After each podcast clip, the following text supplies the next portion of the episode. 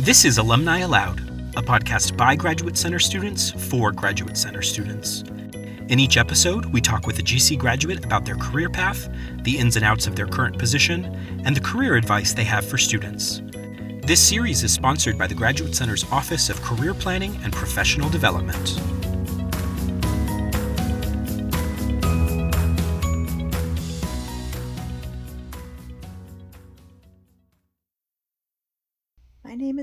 Ashton, and I'm an English PhD candidate at the Graduate Center.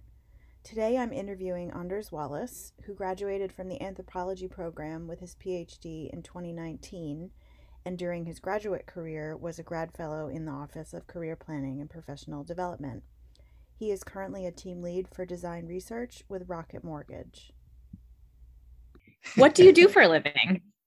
Currently, I'm a team leader for design research at Rocket Mortgage, which is a fintech company, and they specialize in mortgages, but they also are branching into other things like home search if you're buying a home, um, other kinds of auto loans, personal loans, other kinds of financial services. And yeah, it's it's an interesting place to to work. I've been there for about a year, almost a year now. And oh wow! So you started in these weird times yeah, I know. I started during COVID, and so I'm actually a full time remote employee there. And uh, you'll see that in, in more and more job offerings, especially in technology sector. Um, this has become more normal mm-hmm. since COVID, but uh, it's been an interesting ride for sure. It's been it's been fun. And I know that you also do sort of a side hustle consulting type stuff. Yeah, right. For sure. For sure. So um, for context, the design research team that I work on at Rocket Mortgage, they really kind of work on human centered design. And so it's often called user mm-hmm. experience research. We chose to call our team design research rather than user experience research, speaking to just a holistic understanding of the users of digital products. Being that it's a fintech company, a lot of the clients and customers and users of the products are, are interacting with primarily a website. So digital first mortgages, uh-huh. doing all of that online. And so some of the other work that I do, as you mentioned, coaching or consulting, is really similar in the in the vein of saying approaching digital products websites and apps from a human centric perspective of how can we design these to better solve users goals and needs and that's something i do for some startups so I do coaching for a, a, startup accelerator here in New York City. And a lot of those people are, are just that. They're startup founders in different industries, all kinds of stuff. Um, we had like a uh-huh. smattering of like robot barista, like a, a coffee kiosks. We have um, property investment in Western Africa, you know, all kinds of stuff, um, different kinds of client relationship management software. Anyways, all of that's just to say it's a huge range of different companies. And so I consult with them. I talk to them about how they can improve their product design or digital product design from a human centric perspective. Um, yeah. And then the last thing is I, I do a little adjunct teaching at FIT, actually, Fashion Institute of Technology, where I help them uh, teach their user experience design courses, give some lectures, and mentor some students there.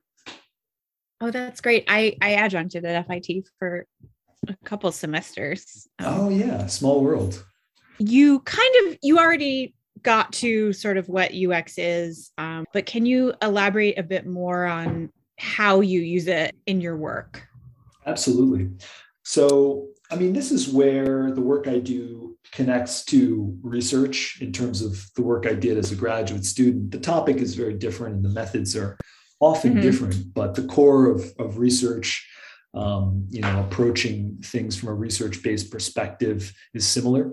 Um, and so, at a high level, you could think about the work that I do as composed of a few different buckets. Mm-hmm. So, one is, let's say, foundational research, where for a company like Rocket Mortgage, they're very interested, of course, in understanding who the clients are that they would uh, serve and give value to in terms of what features they need to support those clients' needs and goals. So all of that is resting on a foundation of well, who are our clients and users? What do they want? What do they need? And so foundational research on those kinds of things um, developing robust portraits of our users that we can use to make design decisions and to use like there are all kinds of things that we create through that research. You'll hear terms like user personas like thumbnail sketches of our users and who they are um, you know experience maps. And that's speaking more to the domain of like a mortgage. What does getting a mortgage look like for a consumer in 2021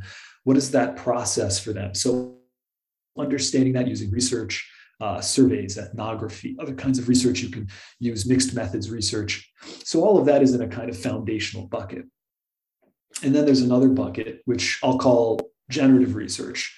And that research is focused more on a specific feature. So I'll give you an example is that Rocket Mortgage recently wanted to create a page for their clients uh, to present them with different kinds of offers, and value, different kinds of tie-ins. Um, and so they didn't know what that should be. They, they referred to it as a page inside of the dashboard. So when you log in to pay your mortgage bills, to have an additional page for these kinds of resources consumers can take advantage of, but they didn't know what it should be. So the generative research meant, all right, what can research can we do to inform this page, what it should look like, uh, what kinds of content and features it should contain, talk about the hierarchy of information and how it's composed and laid out on the page, all of the different ways you can break out those things and then do research to inform them. Um, if I could talk about some of the research I did there, but yeah, things like interviewing, card sorts, um, surveys, for instance, um, comparative analysis uh-huh. of other offers pages in different verticals or different industries. Um, so that's bucket number two is generative research to inform a net new feature. Okay, and the last bucket that I'll talk about is just evaluative research. And so that is imagine that they are building this page, this offers page, and they've they've designed it. You know, they've come up with mock-ups or prototypes of what this page should look like and how it should behave. And then mm-hmm. evaluative research steps in to say, great, we have this really solid hypothesis of what this page should do. Now let's go test this page. Let's go assess how it works for users. So we'll put users in front of it. We'll do some testing. We'll run them through a script of questions and assess how well the page meets their needs. Are there friction points that we didn't expect? Are there opportunities to optimize or improve how the site behaves?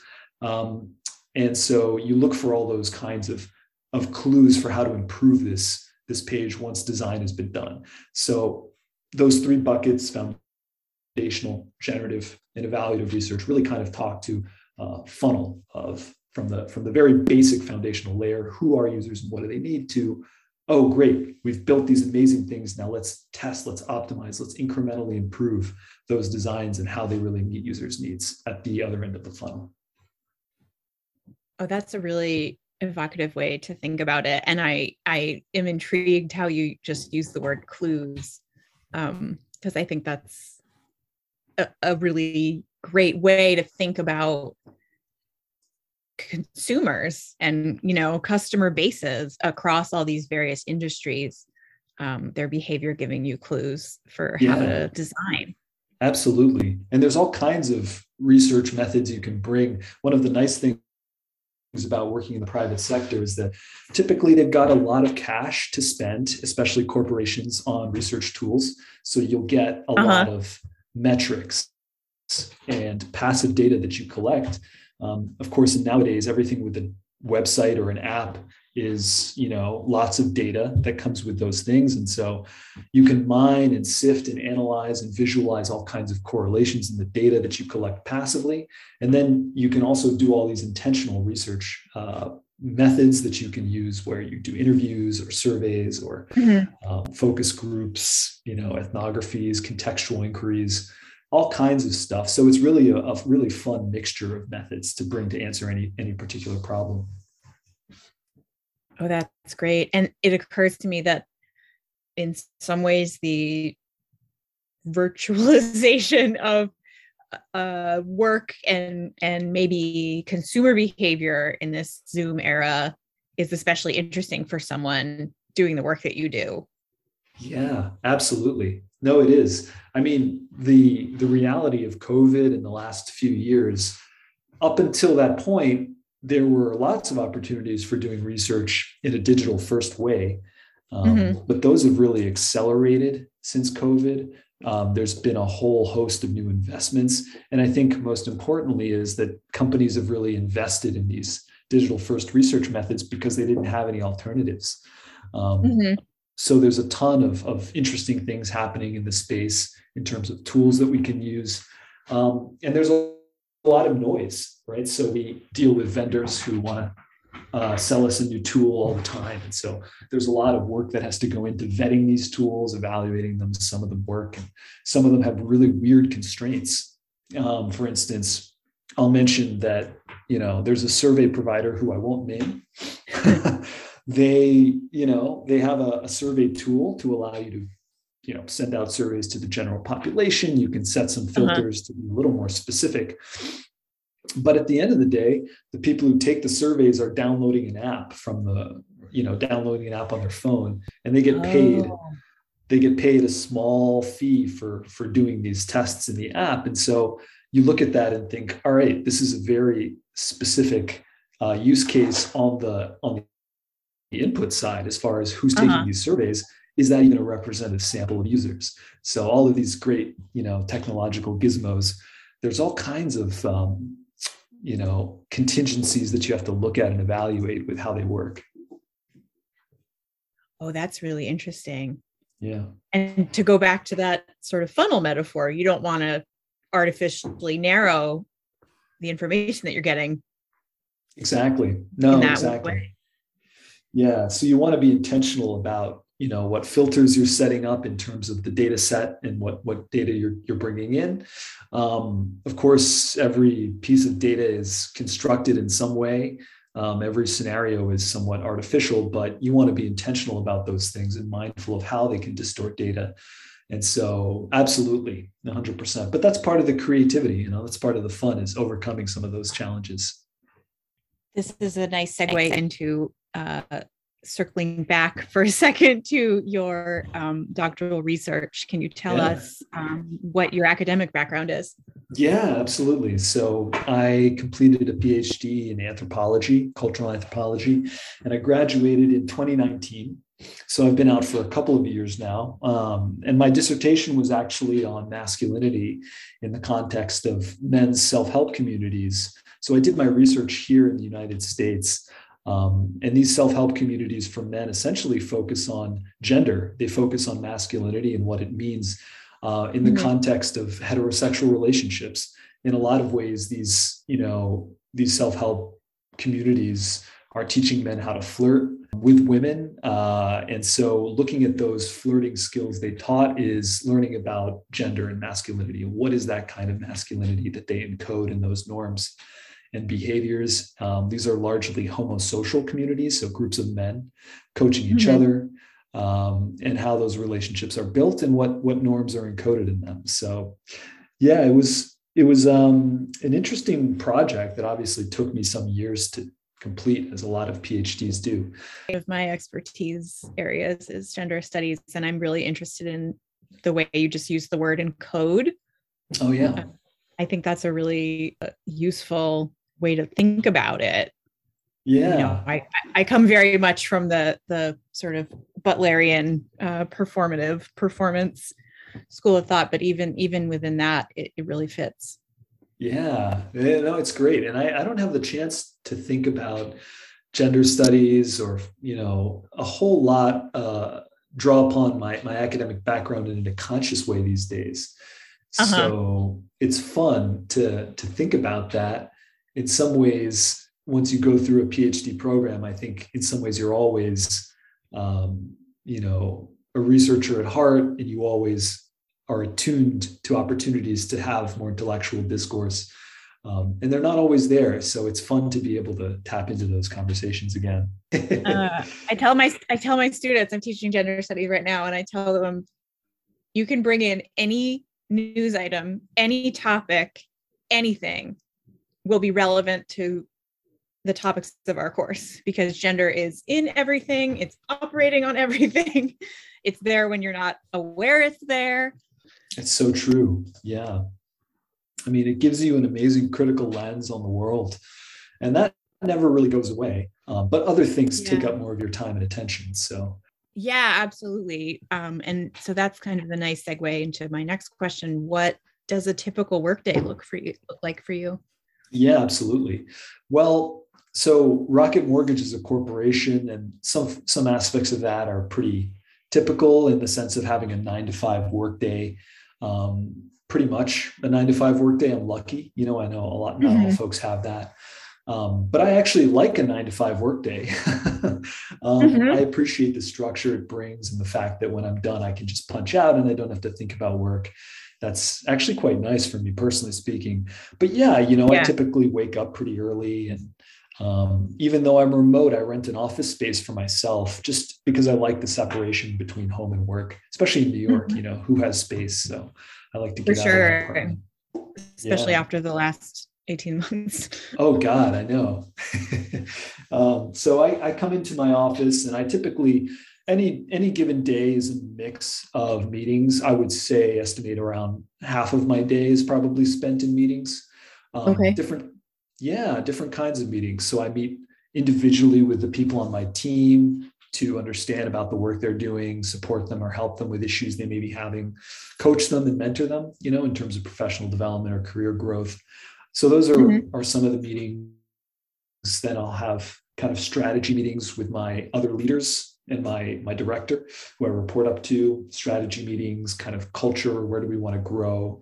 When i don't have meetings honestly um, as a team leader my responsibilities look a little different. So i started here at the company as a researcher. I was a senior user experience researcher. Mm-hmm. and so yeah whenever i wasn't in meetings i would honestly be doing research executing whatever projects i had on my plate. Um, you know so whatever deploying whatever research instruments writing up research plans synthesizing findings uh, creating powerpoint presentations to share the findings with the with the team stakeholders who needed to know um, all mm-hmm. that good stuff. And now as a team leader my my work is a little more strategic. It's a little more focused on culture building.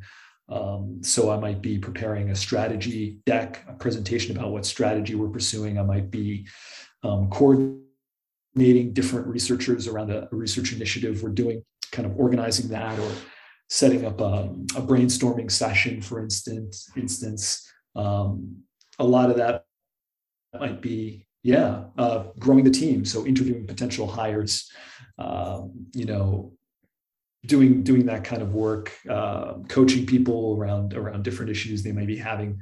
It's a real mix. You know, no two days are the same. I think uh, that kind of variety is really nice um, and lets you use different sides of your own expertise in different ways. Yeah, I do miss um, a little more heads down time, which I had as a researcher and I have less of as a leader. Mm. Um, there's just mm-hmm. more demands on your time. You find yourself, um, and it's nice. You have more influence in some ways, but you're also a little yeah. more disconnected from the work because you're not creating it as much yourself. You're delegating to others. Um, and at the end of the day, you're talking a lot. so some days uh-huh, uh-huh. you know. So, what would you say is the part of your job that energizes you the most? Oh, that's a great question. You know, being a leader, probably the my favorite part of my job currently is well, two things come to mind. One is mentoring the folks on mm-hmm. my team because it's amazing to make a connection with the people on your team and to know that they're invested and they're interested in their growth as researchers, as professionals. And then you can work with them authentically to help broaden their perspectives, to help them um, perceive things differently or uh, leverage a tool or a skill set that they didn't know they had, or you can help them mm-hmm. get over some some obstacles they may be facing. Um, I love that. I love you know, and it's it's in some ways it's similar to teaching, um, just yeah. that core mentorship concept in that one to one relationship. So I love that. Um, you know, with that, there's also some frustration, right? Just as the same with teaching. Sure. You know, that notion of like staring out into the sea of blank faces that I remember from when I was teaching. Um, and the other thing that's really fun is, is just focusing, focusing on culture and how we're going to grow the team. Um, it's, it's really fun to have the resources to be able to grow a culture and bring in guest speakers and have workshops and think about how are we really skilling up our, our team members and growing the capacity of this team to do you know innovative research and really share impactful findings with the organization it's really fun to, to play with that and there's so many resources out there so having the res- having the resources uh-huh. to pay for resources is, is quite nice and that's a big change from my phd days where it felt like everything was bootstrapped you know kind of doing as much as i could for extremely little money um, but uh-huh. now having the resources to be able to throw at something is, is pretty fun. So you talked about some of the challenges of the work. Um, what do you know now that you might wish you had known as a grad student? That's a great question. Um, you know, the thing that feels most relevant looking back is I would have wished I'd gotten out of my own way. And that's not so let me unpack that. I mean, I think for myself coming out of the PhD, you know, and jumping career tracks, there came with that, there came some imposter syndrome and the sense of needing to prove myself in a new career, which is is valid mm-hmm. in a way. And it can be hard to get that first job out of the gate, especially coming out of a PhD where you know you've got a lot of skills um, it's just really more a matter of making the translation to industry in words and in language that uh, the hiring committee is going to understand. You know, we teach our students so many good things at the career planning office at the graduate center about, you know, writing your resume and your professional self presentation. And it's all super important. It's just, it's also important not to let that get in the way of just applying for stuff. I think I could have probably just put myself out there more mm-hmm. and more because all you need is one job at the end of the day. And yeah. it doesn't really matter how many rejections you get. It feels painful. Don't get me wrong. It sucks. It sucks yeah, to yeah. get passed over. But all you need is one job. And I probably wasted more months of my time like in the back room tinkering with my online portfolio uh-huh. than just getting out there and slinging applications out because you've got the skills. Anybody who's coming from a PhD program, you've got the skills. It's really just about understanding the context and just changing the language that you use to talk about some of the things that you do to really make a connection. Yeah, I noticed you talking about that a couple minutes ago too. This like making your expertise and experience legible to you know new industries um a whole new sector of work yeah that's that's really it and and it's it sounds simple but it's it's it is a little challenging too because you know you're changing your identity in some ways your professional identity your sense of self. And yeah. you know there were things that i loved about academia for sure and took a little while for me to wean myself off of that way of thinking. It's not that i think differently but i focus on slightly different things.